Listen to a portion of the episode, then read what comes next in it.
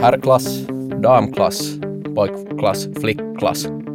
Om den här indelningen i tävlingsidrott har vi dagens Idrottspodden avsnitt med Wilhelm Stenbacka och mig, Henrika Backlund. Hjärtligt välkomna.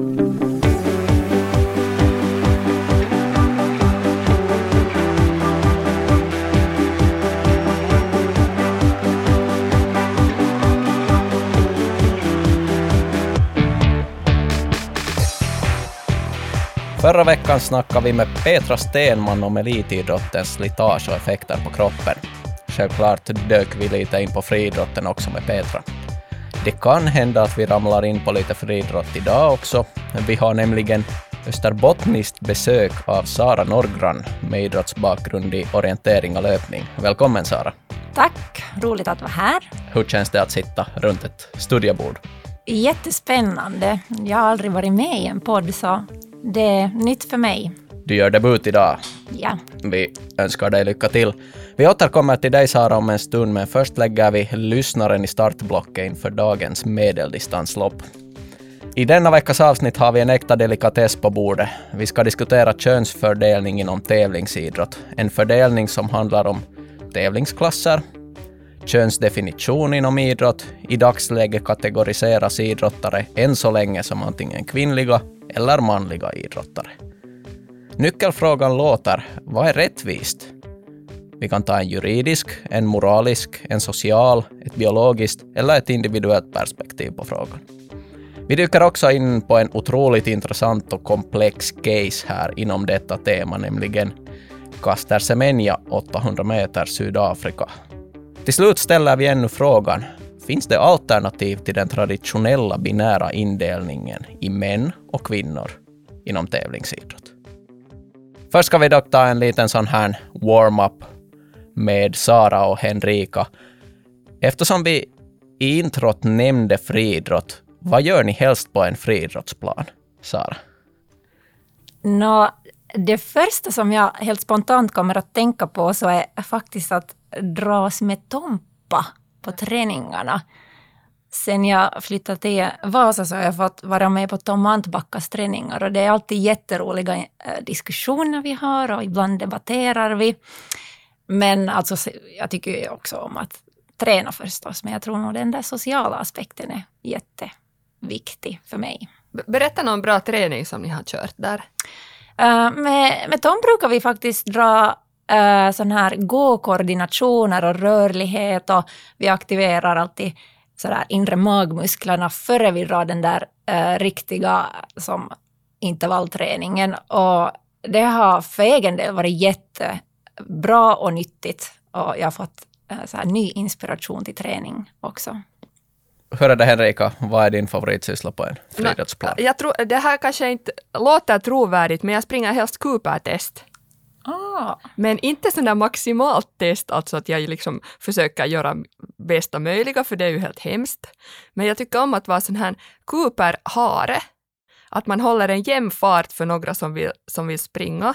Och jag har en sån här inbyggd nu så förmåga att jag kan springa jämn fart 3000 meter på, på liksom då en sekund eller något motsvarande. Heller 2900 meter som är kravet för att få en grön barett i Nylands brigad. Wow, det tycker jag är en bra förmåga. Ja, eller det, det, är det bästa, det är nog det roligaste som jag gör på en friidrottsplan, för att när du liksom kan försöka kämpa andra att nå ett riktigt bra resultat i Cooper eller få den mm. gröna baretten. Eller. Mm. Samtidigt får du känna dig jättecool där när du drar din 3000,01 meter och dina kompanjoner flåsar och är helt slut och du är helt cool och lugn där. No, I alla fall så kanske man får någon så här lite auktoritet kanske där på köpet. Jag ska, jag ska överraska er med att säga att jag nu inte skulle välja i första hand det här uh, någon intervallträning utan antingen kasta spjut, hoppa höjd. Skulle jag kunna hoppa stav så skulle jag säkert gilla det. Eller sen dra en klassisk uh, sju eller tio kamp mot några mm, hårda motståndare eller svaga motståndare. Men i varje fall sån här hegemoni sjukamp, det är ganska roligt. Har ni, för att koppla till dagens tema, under egen idrottskarriär upplevt erfarenhet då ni hellre tävlat i den andra klassen? Och i så fall när? Sara? Ja, kommer nog... Jag, jag har nog alltid känt att jag, jag tävlar i den rätta tävlingsklassen. Uh, jag har nog alltid identifierat mig som kvinna och med det juridiska kön som jag har. Så, så kallad cis-kvinna som man pratar om, eller cis-person. Jag, jag, har, jag har nog, känner samma som Sara, att jag är, nog, jag är en kvinna um, och tävlar helst mot kvinnor. Men jag har i sådana sammanhang när det har varit frågan uttagning till värdetävlingar så har jag känt att, att vitsi om jag skulle vara en man nu och jag skulle ha gjort samma prestation i herrklassen så skulle jag bli direkt uttagen. Men i och med att jag är en kvinna så måste jag göra så mycket bättre resultat i jämförelse med de här männen för att bli uttagen att representera Finland i något sammanhang. Då har jag önskat att jag skulle tävla i herrklassen. Heller när det har varit några sådana andra orättvisor, att, att eh, till exempel eh, de sex bästa männen i en åldersklass får fara till Ironman Hawaii och tävla, men endast den bästa kvinnan i samma åldersklass. Så då har det harmat ganska mycket att vara den där som blev tvåa i det där loppet till exempel. No, absolut, det är ju orättvist. Ja, i, i sådana här sammanhang. Men sen tänker jag igen att som kvinna så har jag kunnat, jag kan springa Jukola-kaveln. Ville kan inte springa i, i Venla-kaveln.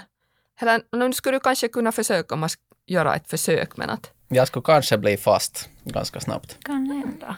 Ja, men, men, det här, men sån här möjlighet har sen jag och Sara haft. Mm. Att vi kan ställa upp i herrklassen, men Ville, du kan inte göra det.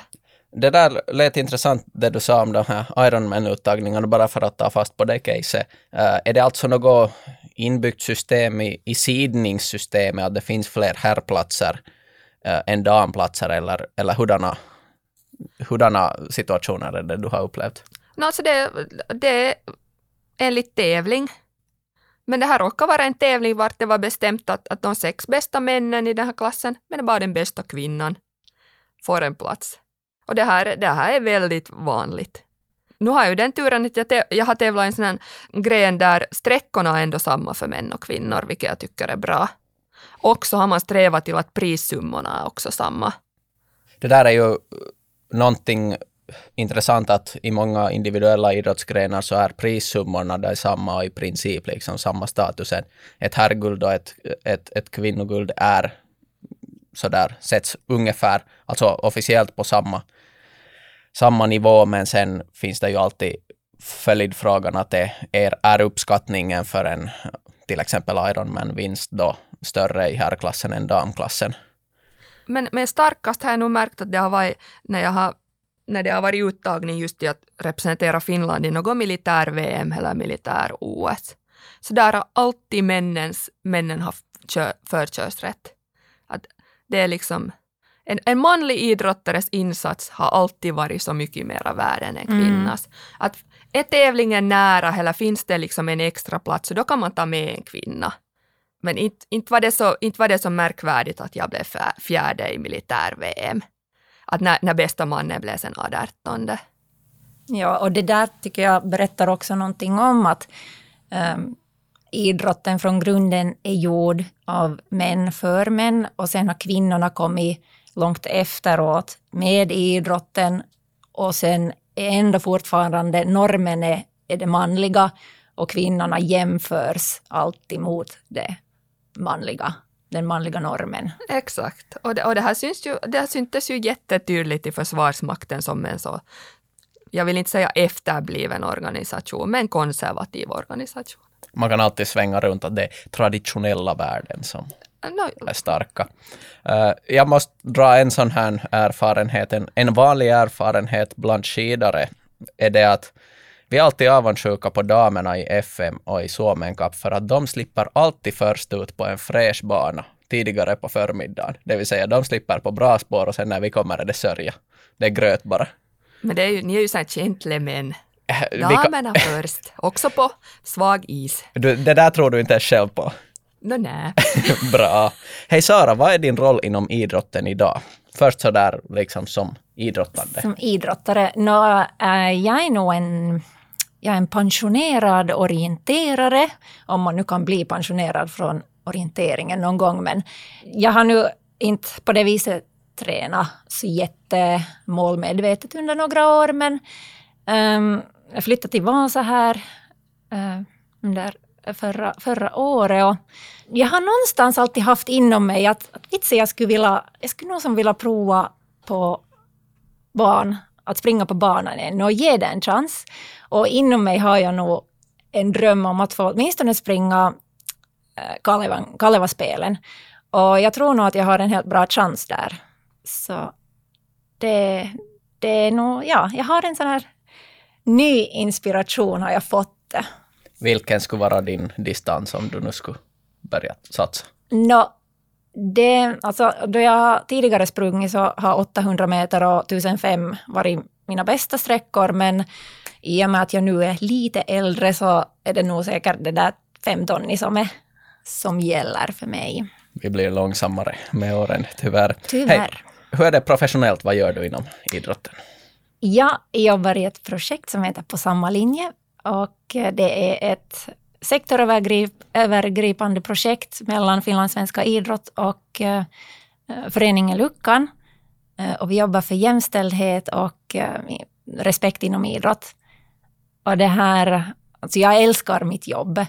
Jag verkligen, jag, jag fattar inte att jag kan ha så här bra tur att jag kan kombinera två av mina passioner i livet. För att jag brinner verkligen för de här jämställdhetsfrågorna. Men sen att jag får kombinera det med mitt andra stora intresse som är idrott. Så jag, jag, jag är nog jättelyckligt lottad och jag, jag har lärt mig så jättemycket också under det här året. Och kanske den där andra sidan av idrotten, det där by byråkratiska. Du slipper, eller kommer åt att reflektera mycket av de här temorna i dagens djupdykningar. Före vi djupdyker på substansen idag så ska Henrika, min kollega här runt bordet, leverera oss en uh, one-on-one-duell. Ah, spännande, det ska bli kul.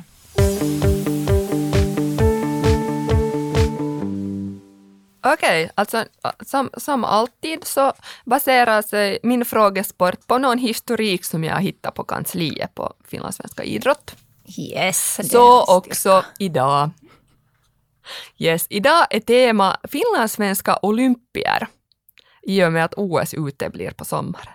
Jag kommer att, att berätta om fem stycken finlandssvenska OS-deltagare eller eh, vinnare. Och ni ska gissa att i vilken gren har den här idrottaren ställt upp i, i OS. Och det är på det viset en duell att den som vill gissa först så säger sitt namn och får gissa. Och säger man fel så går turen över till den andra. Man kan få max fem poäng. Vi börjar med Eugen Ekman. Han vann OS-guld 1960 i Rom. Han representerar Vasa idrottssällskap. Sara? Varsågod. Cykling? Fel. Ville? Styrkelyft? Fel. Gymnastik? Bygelhäst? Noll poäng tills vidare. Okej, nästa idrottare. Harry Hannus. Hemma från Borgo. Han deltog i fyra OS, allt som allt. Sista i Los Angeles 1984. Representerar Borgo Achilles. Ville. Yes. Det här är också gymnastik. Fel. No, då kör vi på cyklingen. Rätt! Yes!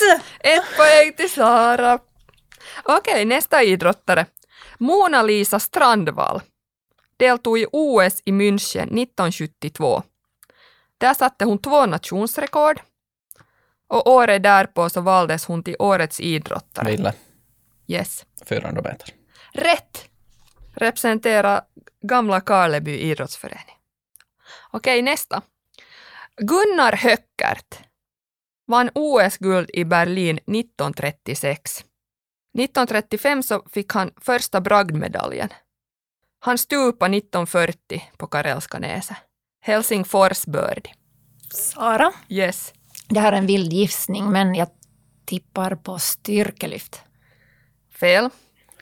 Nå, Ville gissar på brottning. Fel. 5000 meter.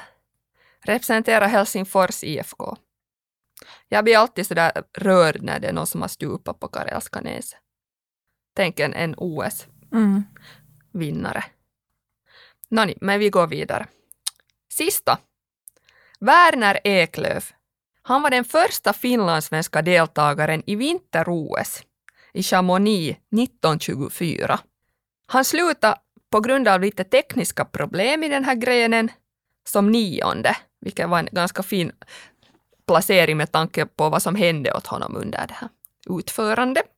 Han är hemma från Helsingfors och han hade förutom det här deltagande i OS så har han två FM-titlar i fotboll och tre i bandy. Jag ville gissar här på nordisk kombination. Rätt! Oh. Och därmed har du vunnit dagens duell. 2-1. Bra jobbat, Ville. Bra gissat. Den här sista måste man lite, lite det där hålla tillbaka för det. Jag hade en hunch på den där. Tack ha. för duellen. Ja, jag är nöjd. Jag fick ett poäng i alla fall. Och jag måste, mm. jag måste ännu kommentera att han bröt sin skida i skidmomentet. Oj. Men kom i mål som nionde. Finns det någon dokumentation? Fick han byta skida eller inte? Eh, det här måste jag göra lite mera research på, men vi kan återkomma. Ett, ett relevant problem, jag minns Oddbjörn Hjelmeset tog ett VM-guld på 50 kilometer efter att ha fått byt, byta skida på grund av en sliten bindning. Och efteråt så kom ju diskussionen att hur mycket hade han nytta av att vattenföre får byta skida vid 43 kilometer. Okej. Okay. Okej, dagens djupdykning. Nu är det alla lättsamma teman är förbi och nu är det allvar. Könsfördelning i tävlingsidrott. Alltid funnits, kommer alltid att finnas? Frågetecken. Historiskt har idrott, eller mer omfattande kroppskulturen, haft en stark koppling till ideologi och ideologisk uppfostran av nya generationer. Till exempel boboll och back, backhoppning har koppling till landsförsvarsideal. Gruppgymnastik har koppling till disciplin och samhällelig uppfostran, däribland uppfostran till könsroller. Idrotten hade för hundra år sedan en roll som verktyg för att främja och förverkliga bredare ideologiska mål i samhället. Arbetarrörelsen, nykterhetsrörelsen och skyddskårarna, för att nämna några centrala aktörer, har alla använt idrotten aktivt för att främja egna målsättningar. De här aktörerna har varit ganska centrala skapare och utvecklare av finländska idrotten överlag. Idag identifieras idrotten som en värdefull och meningsfull aktivitet i sig själv. Men eh, vissa traditioner från de ideologiska perioderna lever fortfarande. Bland annat i skilda tävlingsklasser och också träningsklasser för H och D, herrar och damer. Vi börjar egentligen nu med barn och unga är det befogat att vi har skilda tävlingsklasser för flickor och pojkar direkt från början, till exempel från 6-7 års ålder? Jag funderar att varför skulle det vara befogat att vi skulle ha könsskilda tävlingskla tävlingsklasser redan från den åldern? Jag skulle gärna vilja se att vi skulle testa på att uh, lyfta den där gränsen kanske åtminstone upp till 10-årsklassen. Um, ehm, jag vet inte, tolvårsklassen där kanske redan första signalerna från puberteten börjar komma fram. Men eh, jag funderar där att jag, jag skulle gärna se att vi skulle testa på det, för jag tror att det här också kanske skulle kunna vara ett sätt att uh, förbättra jämställdheten inom idrotten och det skulle bli mera inkludering bland idrottsgrupperna. Ja, jag tror att, att Sara har en bra point i det här och jag tror inte att det handlar inte bara om tävlingsklasser, utan att sammanföra träningsgrupper. Att man inte, man inte delar in utgående från kön i så jättetidig ålder, utan låter flickor och pojkar spela fotboll tillsammans i samma lag. Mm. Ja. Och, och samma, samma i någon sån här skolgymnastik, att man inte, man inte skiljer åt könen, men det tror jag att man, gör, att man nu för tiden har börjat ha, ha helt liksom då unisex grupper. Jag tycker det är intressant då därför att äh, barnen lär ju sig redan jättetidigt att vi ska inte jämföra oss med varandra i tävlingssammanhang. Men sen då det kommer till den fria leken, så då är det helt fritt fram. Då får vi leka och spela och jämföra oss med varandra. Men då, precis då det blir tävling, så då ska man inte göra det. och vi ser det som någonting naturligt. Alltså tänk hur absurt det skulle vara om vi skulle ha skilda flickteatrar och pojkteatrar för åttaåringar eller tioåringar. Nej men precis. Eller musik, musikgrupper. Uh, körer, nå ja, där, där har vi ju i viss, vissa fall uh, redan från tidig ålder skilda. Men, men det här med att uh, om vi funderar på varför det finns skilda tävlingsklasser så kanske fortfarande starkaste argumentet är det att män har en fysiologisk fördel uh, gentemot kvinnor. Men det här är ju någonting som ja, forskningen och också alla tävlingsresultat från klasser egentligen från 12 år och, och, och till yngre så inte finns det ju någon, någon liksom systematisk eh, utveckling eller systematiska resultat att pojkar springer eh, 100 meter eller hoppar längre längd i åttaårsåldern än flickor. Eller, eller tvärtom så att eh, i alla fall skulle man inte kunna tala om att det skulle vara orättvist tävlingsmässigt med gemensamma grupper eller gemensamma tävlingsklasser. Och sen när man, man i så här tidig ålder börjar göra skillnad på kön, så då förstärker det också den här uråldriga tanken om att, att kvinnors idrott, så den är liksom lite mindre värd än, än mäns. Och en, en pojke ska inte förlora mot en flicka. Och en flicka får automatiskt lite mer respekt sen om hon klarar sig med de här pojkarna. Att bara man skulle slippa bort från det här som liksom då sker i så tidig ålder, så skulle man kommit ganska långt. Vad tror ni då om den här traditionella indelningen i flick och pojksporter, alltså vissa grenar tolkas som flicksporter, speciellt estetiska grenar, vissa igen som pojksporter, bollsportsgrenar bland annat.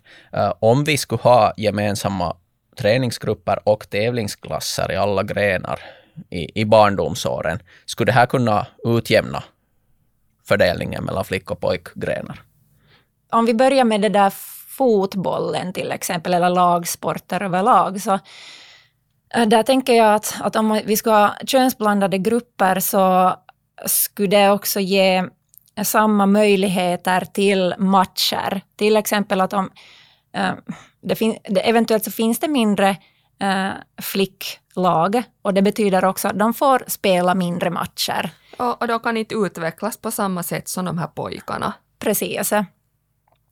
Och sen då jag tänker på de mer sådana här estetiska grenar, så där är det ju förstås den där normen om att det är väldigt normbrytande om du kommer dit som pojke.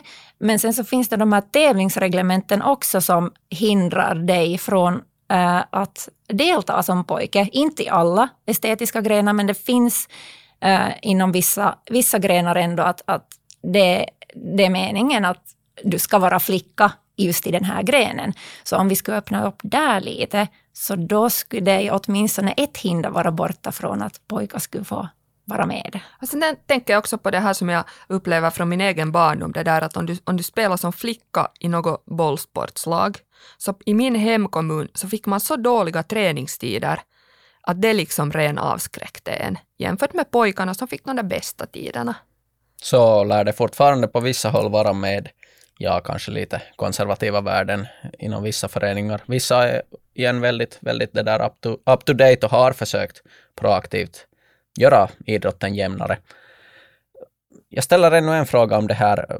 Om vi enligt meningen i det här bordet skulle ha gemensamma klasser för flickor och pojkar i barndomsåren, hur länge skulle de här klasserna kunna vara ihopslagna? Det vill säga från och med när borde vi uh, dela in i då skilda klasser för herrar och damer? Jag tror nog Sara redan svara på den där frågan att från och med sen tonåren när de här riktiga skillnaderna börjar, de här fysiologiska skillnaderna börjar uppkomma när pojkarna börjar producera mera testosteron som då har en stor fördel i vissa idrottsgrenar.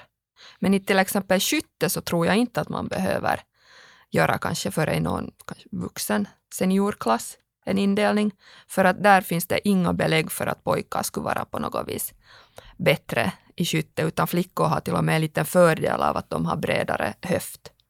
Anatom, anatomisk skytte. fördel. Ja. Ja. ja, vågar vi lägga något årtal här på den här frågan?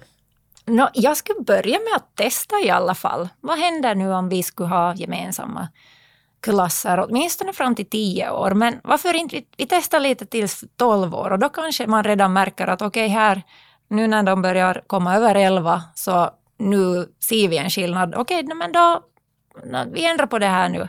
Ner till 10-årsklassen då.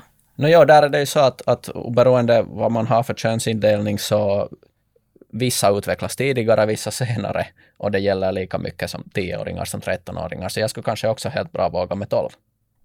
Uh, eh, om vi går in på det här med idrottens regelverk som du Sara nämnde. Uh, tycker ni man borde se mera mellan fingrarna och tillåta en större flexibilitet när det gäller könsfördelning och tävlingsregler? Speciellt i barn och ungdomsidrott. Ja, jag tycker nog det. Um, och jag tror ju nog att många idrottsgrenar ser ganska mellan fingrarna re redan, att de tillåter det, vilket är bra. För att alltså jag, jag menar sådana exempel nu som att, att har vi ett pojklag att där kan vara några flickor och spela eller tvärtom. Eh, det andra är också sådana grupper eller stafetter att, att om du nu har en, en friidrotts eller orienteringsstafett att, att det där är det okej okay att i tolvårsklassen det är ett blandlag och det får delta på samma villkor som, villkor som andra. Det här ja. är ju en värdefråga. Ja, och jag tror att en så här stor bromskloss i den här saken, så det kan vara sådana här värdekonservativa föräldrar som tycker att min pojke ska spela fotboll med pojkar. Det, det är liksom tyvärr så, det är de som, som hindrar det här liksom utvecklingen mot jämställdhet. Henrika hade en alldeles ypperlig sån här bromsklossmin när hon sa det där just det det, det, var vackert att se. Men ja, absolut, jag, jag, jag är lite av samma mening att, att det där är en bromsande faktor. Men samtidigt tror jag nog att värdegrunden för de som är inblandade i idrott så går mot en, en mer accepterande och, och flexibel utveckling. Ja, och jag ser det som ett måste också, att vi kan inte stanna kvar på 1920-talet nu. Att det är nog dags att vi tar oss åtminstone till 2000-talet med värderingarna. Helst till 2020. Det här är också sånt som inverkar på vår toppidrott. Att vill vi fostra toppidrottare så måste man kunna tänka om och leva som ett steg före och inte några jättegamla traditioner. Ett av mina favoritmotton när jag har varit liksom, i den här bakgrunden för idrott så är alltid det här att finns, eller måste man överväga mellan möjligheter och hinder. Så gå alltid för möjligheterna. Eh, vi går till nästa tema som är könsdefinition inom idrott. Och nu kommer några begrepp här. Uppkollade faktiskt. Eh, kön kan betraktas från ett juridiskt perspektiv, alltså en människa har ett juridiskt kön. I, I Finland är man tills vidare juridiskt man eller kvinna. Det finns sju länder där det existerar ett juridiskt tredje kön. Australien, Indien, Kanada, Nepal, Pakistan, Tyskland och Nya Zeeland. Och i alla fall mig överraskar det att här är några, äh, bland annat Pakistan, ett land som jag inte skulle ha förknippat med en så här modern definition. Och utöver det juridiska könet så finns det då ett biologiskt kön. Och det här har med egentligen fortplantning, biologiska egenskaper att göra. Vi kan tolka den här frågan som en hane eller hona definition. Mm, det är liksom ganska straightforward, men det är inte nödvändigtvis så binärt som hane och hona antyder eftersom det naturligt förekommer också uh, individer med egenskaper som, som kan identifieras hos både hanar, hanar och honor. Människor, djur överlag. Jag tänkte bara säga att är det inte definitionen det att om, om man har en livmoder så definieras man som hona, kvinna. Jag tror att det är den här definitionen till det är en av dem och det andra ja. har med kromosomutvecklingen ja. att göra. Sen ett tredje perspektiv är det här med upplevt kön och det är en subjektiv uppfattning vad man själv identifierar sig som och det är egentligen, här kan man ju tänka sig att det finns så många definitioner som det finns individer. Ett fjärde perspektiv på det här könsuppfattningen är socialt kön och där kommer vi till det som är kanske liksom mest upp för diskussion också, att att socialt kön handlar om genus och det är en social eller kulturell konstruktion. Eh, vi har begreppen i svenska språket som han och hon. Vi har skilda toalettsymboler för figuren med två ben och två armar och så har vi också en symbol med, med två armar, två ben och en kjol. Och så har vi en massa uppfattningar om vad det här sociala könet ska liksom för med sig. Ja, och där, där finns ju liksom förväntningar på beteende och livsstil och e- en aspekt av, av könsuppfattning som kanske också är i den största splittringsprocessen i och med att vi sådär i, i, i offentlig diskussion liksom mer eller mindre lyckas beakta att det finns flera alternativ än bara det här klassiska A och B, eller H och D i det här fallet. Uh, vad tror ni, vilken av de här ovan, ovannämnda fyra perspektiven utgår idrott ifrån? Juridiskt, biologiskt, upplevt eller socialt kön? Jag skulle... Um, till en början så tänkte jag det är det här juridiska könet. Men med tanke på Caster Semenya så skulle jag gå på det här biologiska könet. Mm. Henrika? Jag kompar nog Sara att, att det, där, det står någonting i ditt pass, men sen när det börjar handla om mycket pengar och framgång och mycket avundsjuka, så sen det som slutligen avgör så är det biologiska. Kastar Semenya-case kommer vi att gå in på. Jag har här som eh, förberedare och ledare av det här poddavsnittet den fördelen att jag har hunnit fundera på det här. Jag kom, kom fram till att det här med, med idrottens eh, herr och damkön, så det är en rent social konstruktion som då förklaras och baseras på biologiskt mätta variationer mellan människohanar och människohonor. Och där den här kanske största, största argumentet bakom den här indelningen är den här fysiologiska fördelen för herrar kontra damer. Uh, vad tycker ni då att det är rättvist när vi talar om idrott och könsuppfattning? Och här finns det liksom rättviseaspekter som idrottslig rättvisa, det finns person, personligt eller individuellt tolkad rättvisa och rätt till egen identitet. Så finns det en moralisk rättvisa. Vilket av de här tycker ni att idrotten borde utgå ifrån? Jag skulle gärna vilja att vi skulle se det så här humanistiskt. Vi skulle se vem som är personen. Se det från det perspektivet. Vad ger idrott åt dig som person och individ? Så du tar en lite, lite individuell personlig jag approach skulle, här. jag skulle ju... Ja, den här är nog jättesvår nu, men ja, jag, jag gärna vill se idrotten utgående från ett humanistiskt perspektiv. Så det, här, det här är en jättesvår fråga, Stenbacka. Det är därför vi sitter runt ett bord och diskuterar. Jag, vet, alltså, idrotten ska ju vara mätbar. Och det är ju därför som det har ett så underhållningsvärde och oförutsägbart. Och sen och kopplat till, till personer som blir sådana här hjältar för folket. Det, ska ju vara som en sån här, ändå en rättvis utgångsläge för, för de som ställer upp i det här, i ett tävlingsmoment. Men samtidigt så, om du inte känner att du kan identifiera dig med någon del av de här klasserna, så, så är du ju liksom, du är ju direkt utesluten från det här systemet som är uppbyggd endast, endast på basen av de här könsuppfattningarna. Det, det är liksom, idrotten är ju som så svartvit och så gammaldags att det finns ju inte liksom riktigt utrymme för någonting annat än att du ska kategoriseras ut, utifrån dina fysiologiska egenskaper. Ja, alltså tyvärr så är det ju en, en, en, svår fråga där den här fysiologiska fördelen eller, eller ojämlikheten liksom på startsträcket då mellan, mellan huvudsakligen manliga och kvinnliga representanter så bygger en, det tvingar oss nästan att det indela, indela det där idrotten på något sätt. Och på det sättet jag förstår Saras poäng här med att det personliga är kanske och individuella är det viktigaste eh, när vi talar om om en människas sätt att leva livet. Men sen i idrotten, så nu är liksom idrottens grundpelare är det att alla på startsträcket ska ha samma utgångsmöjligheter och, och kunna tävla om vem som är bäst. Och om vi vet att det finns en, en det där, ett orättvist utgångsläge, så måste vi antingen ha kompensationsmodeller som är svåra att räkna ut, som i många paragrenar, eller så någon sorts indelning i olika klasser. Och indelningarna man och kvinna är kanske simpelt, för simpelt, men eh, alltså det har ju sina fördelar ändå.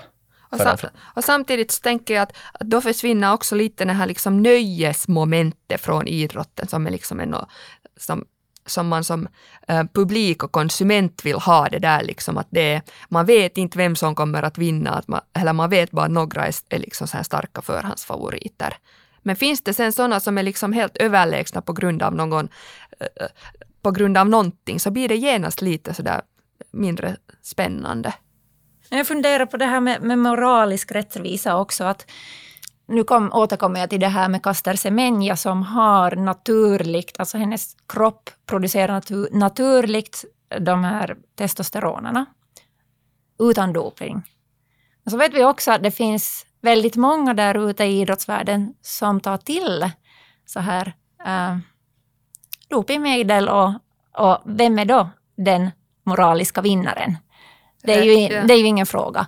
Vi, vi rör oss nog någonstans här då mellan, mellan det där idrottsliga och personlig rättvisa och, och än så länge har ju idrotten kanske ändå utgått ifrån att den idrottsliga rättvisan, uh, jämna utgångsläge är det viktigare. Alltså idrotten som, som, som helhet. Vi övergår nu till case Caster Semenya och det är så intressant för att det är ett så, så svårt, svårt och komplext problem. Jag drar en, en, en bakgrund om Caster här. Två OS-guld, tre VM-guld på 800 meter och ett VM-brons på 1500 meter. Uh, World Athletics, alltså internationella friidrottsförbundet och uh, gjorde en sån här, ett beslut 2019 som uh, idrottens skiljedomstol CAS egentligen bekräftade sen efter en en, ett, en, ett överklagande från Caster Semenjas team, att det infördes ett, en testosterongräns för kvinnor, eh, idrottare i kvinnliga klasserna på distanserna 400 meter till engelska milen, alltså ungefär 1600 meter. Den här begränsningen tvingar bland annat Caster Semenya att ta prestationsförsämrande medicin för att få tävla. Eh, den här idrottens skiljedomstol har till och med medgett att beslutet är diskriminerande för en del kvinnor med hyperandrogena anlag, men eh, samtidigt nödvändigt och rimligt för att kvinnornas idrott överlag ska tolkas vara rättvist. Alltså, eh, huvudargumentet bakom KAS beslut är den här rättvisan och jämlikheten. Och i detta fall så ställs ju ändamålsenligheten med att trygga rättvisa på startlinjen mot rätten att inte diskrimineras på grund av individuella egenskaper. Och ändamålsenligheten vinner i det här case Semenya. Och vi kan då ställa följdfrågor om övriga bieffekter av medicineringen, allmänt oregelbundna testosteronnivåer hos alla idrottare och den än så länge bristande forskningen kring eh, hurdana fördelar hyperandrogena idrottare har i övriga grenar överlag. Jag antar att det har forskats nu lite mera på de här medeldistansidrottarna eh, uh, i och med att det har varit uh, diskussion kring, förutom Caster Semenya, ett antal andra idrottare i historien. I, I praktiken är det här ett case var för inom situationstecken bra kvinnor straffas så här, men i manliga eh, klasserna så inte straffas för bra men. Till och med så att vi har ett case med Lionel Messi som på grund av uh, kortvuxenhet ma fick matas med lite extra testosteron för att växa. Alltså han, medicinen hjälpte honom att utvecklas så att han sen blev världens bästa fotbollsspelare. Och det var okej okay med special. Nåja, dilemman kring Caster Semenya. Hennes egen identitet, identitetsuppfattning så enligt alla Eh, uttalanden så hon upplever sig vara kvinna. Men uh, de här biologiska egenskaperna hos henne är liksom svårare att, uh, i alla fall för mig, liksom fastställa och svårare för alla att fastställa. Har ni liksom koll på, på de här Caster Semenias biologiska egenskaper med hormonproduktion och receptorer? Jag vet i alla fall att Sara har lite koll. Ja, jag har lite läst in mig på det här, hur det fungerar med de här kromosomerna hon eh, har en eh, liksom kromo, alltså hon producerar, hon har en, en eh, det heter S46XY-kromosom och hennes kropp så producerar naturligt testosteron. Men det har någonting hänt, alltså i och med att hon, hennes kropp har inte receptorer som kan ta emot den där testosteronet, så det har gjort att hon, kan, hon har som inte utvecklat de där manliga könsorganen. Uh, om hon skulle kunna vara mottaglig för de här testosteronerna fullt ut, så då skulle vi inte ha någonting som vi skulle kalla för uh, intersexpersoner eller DSD-personer. Så det är ganska intressant i det här fallet med kastar just för vi kan inte vara säkra på att hur mycket nytta har hon av de här testosteronerna. Ja, det här är, alltså det här är ett, ett, ett bevis på det att man kan ha medfödda egenskaper från både den här biologiska hanen och honan. Uh, och sen blir ju följdfrågan att vem ska definiera, om, om vi utgår i idrotten att du är antingen hane eller hon, vem ska definiera vilket dera du är? Har någon kommentar? Nej, det, det, var väl därför det tog så jättelänge för, för det här KAS att komma till något slags beslut i den här saken. Jag tycker det, var, det tog flera år. Samtidigt så, så känner jag också att internationella friidrottsförbundet och, och, och kassa kanske måste ta beslut med mm, sådär förhasta, alltså göra viktiga beslut uh, utan att ha evidens på att, att så här är det med DSD-personer. Den här nyttan har de. De har, de har ju gjort en undersökning, var det 2011 till 2013, eh, där de undersökte då eh, den här testosteronhalten hos kvinnor. Men den här eh, studien har fått väldigt mycket kritik också för att den har inte tillräckligt med underlag och man kan som inte säga att det är tillräckligt med evidens för att kunna, eh, kunna föra in en sån här regel. Ja, det är ju vetenskapen grundar sig på att, att du måste bevisa någonting innan man kan tolka det vara, vara det där eh, relevant och, och sakligt och, och, och, att man kan lita på den där.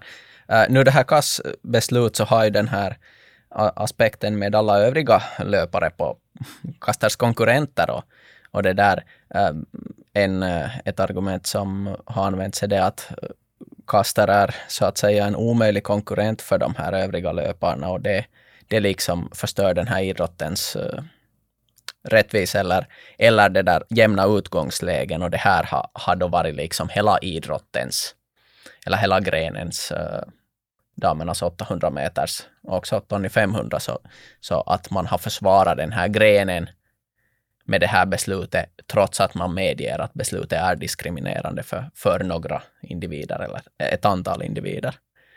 Och diskussionen att, att ska man faktiskt liksom medicinalt begränsa medfödda egenskaper. Är det liksom någonting som idrotten ska göra för att trygga det här rättvisa tävlingen eller är det just så att, att de naturliga egenskaperna är de du har. Idrotten är aldrig 100% jämlik för alla utövare. Vissa är mera begåvade, andra är mindre. Och det är liksom, that's the way you, you have to go. Jag såg en dokumentär om det här fallet Kaster och sen andra, andra androgyna då, idrottskvinnor som kom på YLE för kanske ett år sedan.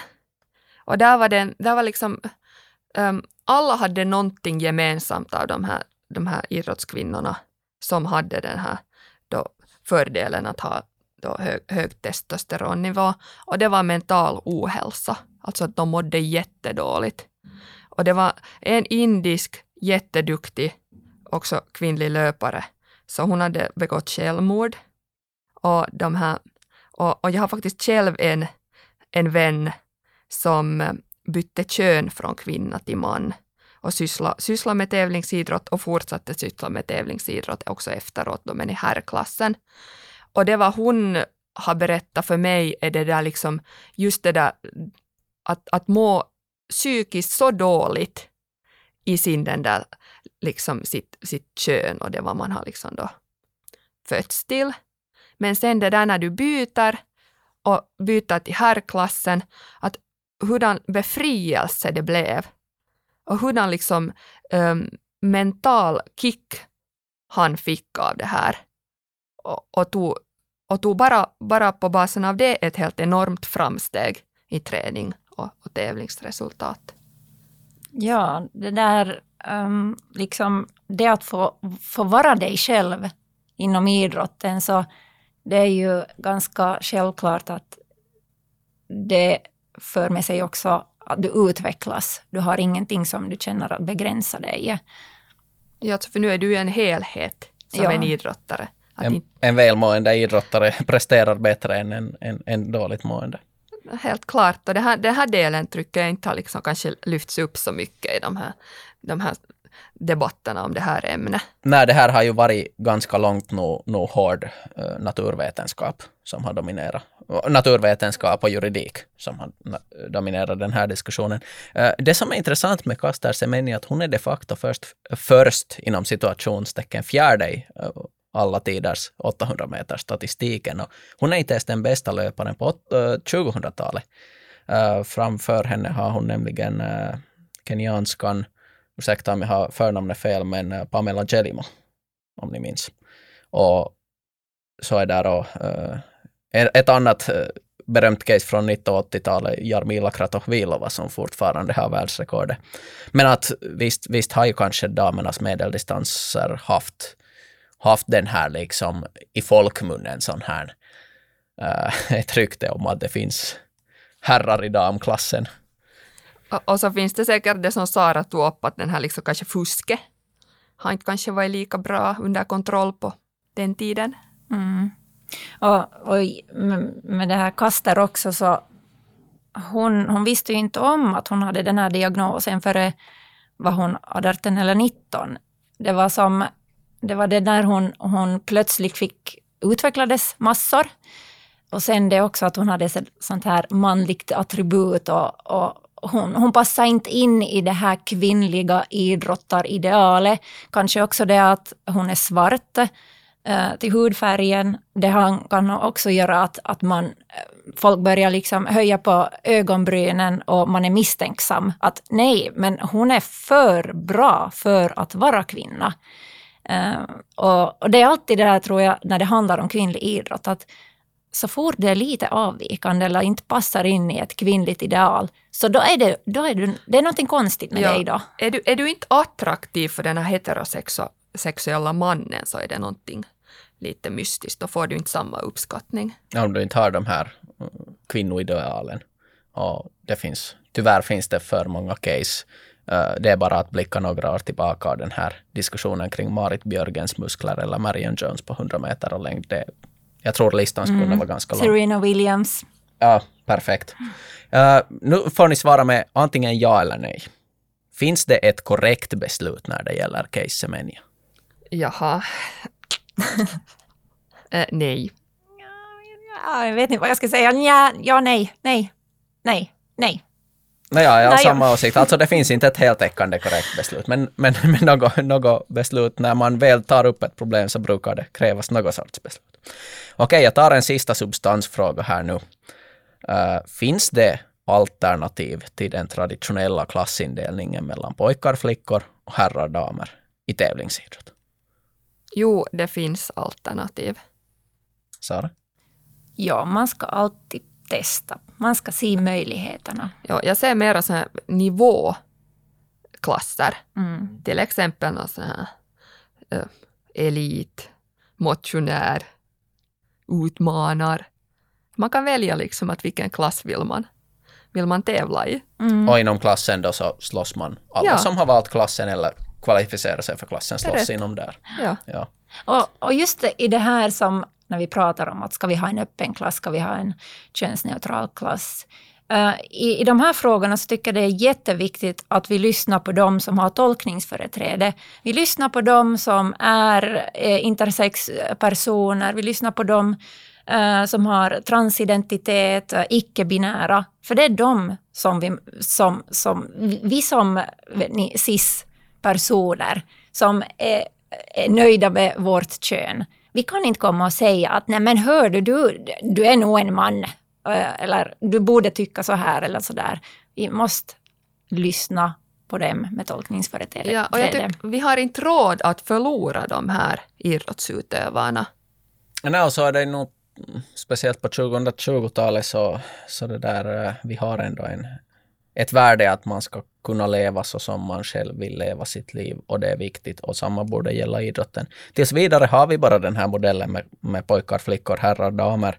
Uh, så att det där Uh, tills vidare lever vi på den, men alltså absolut, vi borde liksom försöka bygga upp ett alternativ och sen testa det. Sen blir det, blir det liksom erfarenhet får berätta sen att är det eventuella nya öppnare systemet med flera klasser, eh, fungerar det? Eh, uppstår det mycket fusk? Är det systemet bättre än den här traditionella herrar-damer-uppdelningen? Men, men, men, men vi kan ju inte döma någonting utan att vi har testat det. Men vågar någon testa det? Inte tror jag någon vågar testa det för att det, det är omfattande. Det, det, kommer så många motargument att än så länge säger jag inte att någon skulle våga testa det. Men jag, Men jag skulle jag, vilja göra det. Jag väntar på att någon modig gren tar ett initiativ och, inför, och börjar införa någonting sånt här. Alltså det här är ju nog absolut en framtida fråga som idrotten måste ta. Eh, däremot skulle jag vilja se det som så att istället för att vi funderar kring hur vi hanterar de här personerna så svänger vi det till det att hur kan vi inkludera alla med i idrotten. Jeppa, alltså liksom sluta fokusera på det här uteslutande. Exakt. Mm. Det här får vi kanske hoppeligen under vår livstid uppleva att, att hur idrotten omformas och, och faktiskt liksom bryter upp det här kanske mest, mest fundamentala strukturen. Jag hoppas det Eller också. Vi har, en, vi har en viktig roll sen, sen om ni blir föräldrar, till hur ni liksom, hurdana värderingar ni ger till era barn och hurdana förebilder ni, ni är. Absolut. Jag skulle hoppas att vår generation, om jag nu klumpar oss till samma generation, så det där eh, skulle kunna vara den generationen som egentligen bryter upp de här traditionella uh, don't touch these uh, mönstren Ja, det... sen, sen när vi är gamla och konservativa ja. så kan vi vara snäppet liberalare konservativa. Ja, kanske det, det här goda som den här eh, annars eh, millennial generationen kan föra med sig som inte har fått så mycket positiv publicitet på sistone. Speciellt inte av motparten i den här eh, podcastserien. Hej, det här, nu är det nog så att vår huvudmatch eh, är över och det blev ingen förlängning eller straffläggning här, men det blir en liten sån här eftersvett. Eh, en, diskussion nu på, på det där med, med eh, press, sportpressen här efter egen prestation och, och det där. Median ställer då den här frågan att vi sa här tidigare att idrotten är några steg konservativare eller släpar några steg bakom, bakom många andra kultursfärer bland annat eh, litteratur och musik som också har tävlingsverksamhet. Tror ni att idrotten alltid kommer att vara några steg efter övriga kulturen? No, I och med att det är en sån här sfär som var männen har fått dominera väldigt länge ensamma, så tar det länge att luckra upp den här, alltså den här värdegrunden i idrotten.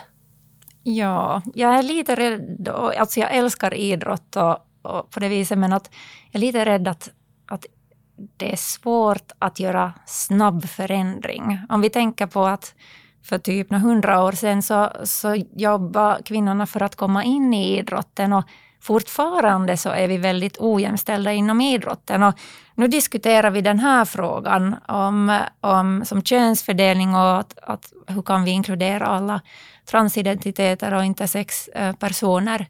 Um, att, att vi, vi pratar om deras rättigheter att få vara med. Så jag hoppas ändå att, att den diskussionen går snabbare framåt än det här med jämställdhet. Att vi inte behöver vänta hundra år till. Nej, men som sagt så jag, jag litar på den här millennialgenerationen. Vi har konservativa drag överallt, eh, vetenskapskretsarna, kulturkretsarna, konstkretsarna, också litteraturen. Så att idrotten också. Och, men, men tyvärr tror jag att det finns sådana grejer i idrotten som gör att vi är, vi är liksom, i och med att vi mäter prestationer, att det är inte frågan om att tolka prestationer och, och framföra dem på det sättet. Så då, då har vi i alla fall i den här, den här liksom könsuppfattnings och könsdiskussionen så kommer vi att släpa steget efter. Och vissa värdeförknippade frågor annars också. Det är svårt att till exempel det att vi har utskrivna regelverk på ett helt annat sätt inom idrotten än övriga fritidssektorer, så, så gör att vi, vi reagerar långsammare. Okej, nu pers riktigt personliga frågor. 800 meter har varit på något sätt det där i och med Semenya och, och den tidigare diskussionen om friidrott här tidigare framme. Sara, vad springer du på 800 meter idag?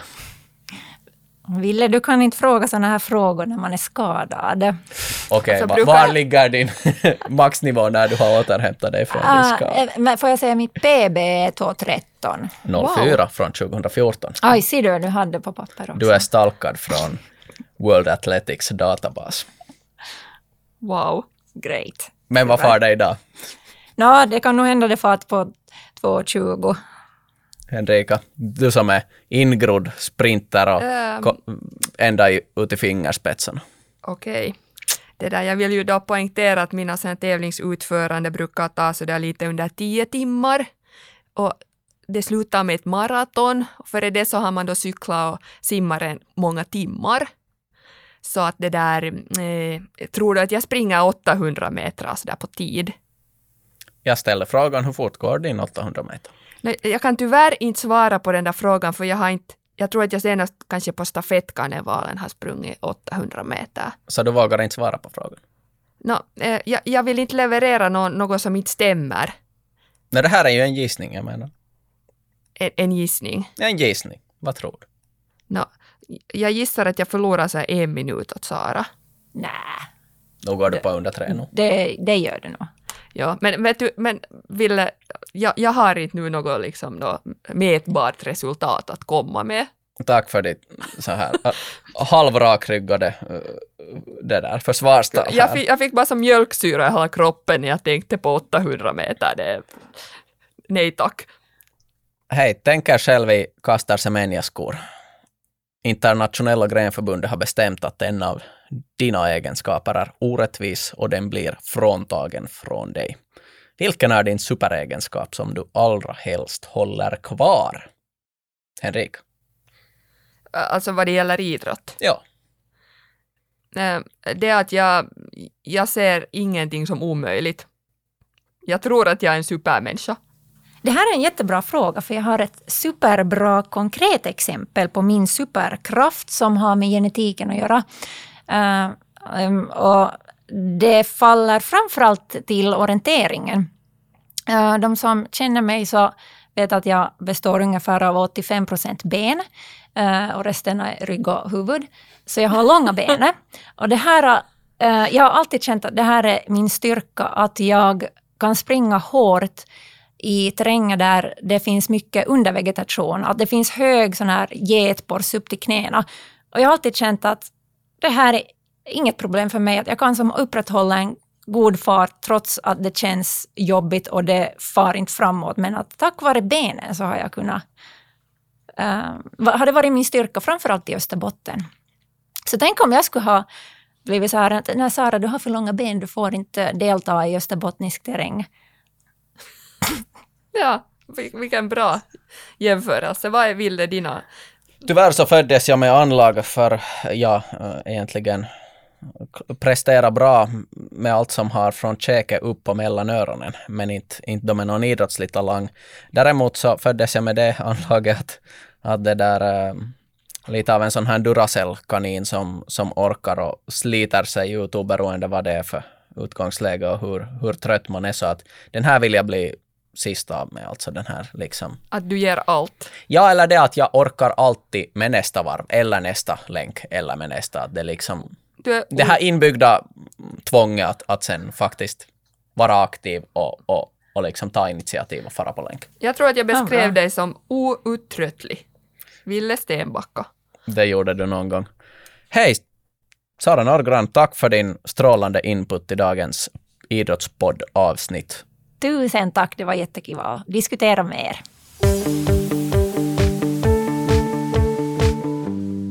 Har ni frågor, kommentarer eller önskemål så kontakta oss på idrottspodden at idrott.fi. Och Henrika ska ta och svepa oss till avsnitt 7.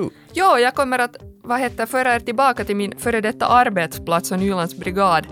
Vi har besök av idrottsofficeren därifrån. Vi kommer att diskutera hur dagens beväring klarar sig fysiskt och hur man kan återspegla det här på, på vårt samhälle idag överlag. Har vi en klar polarisering mellan soffpotatisarna som gör absolut ingenting och elitmotionärer som går nästan till lite överdrift i sin entusiasm för att röra på sig. Ni vill inte missa nästa avsnitt. Vi hörs då. Vi hörs nästa vecka. Tack ska ni ha. Tack. Hej.